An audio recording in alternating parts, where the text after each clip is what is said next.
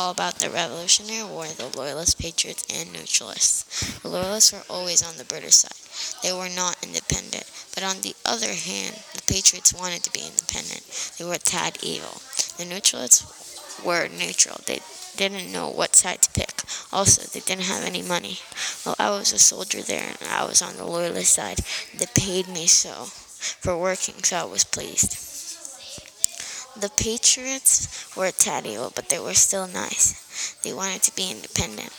Well, they won earlier, but when I wasn't on the Loyalist side, I was on the I was a neutralist. Let's talk about the Revolutionary War.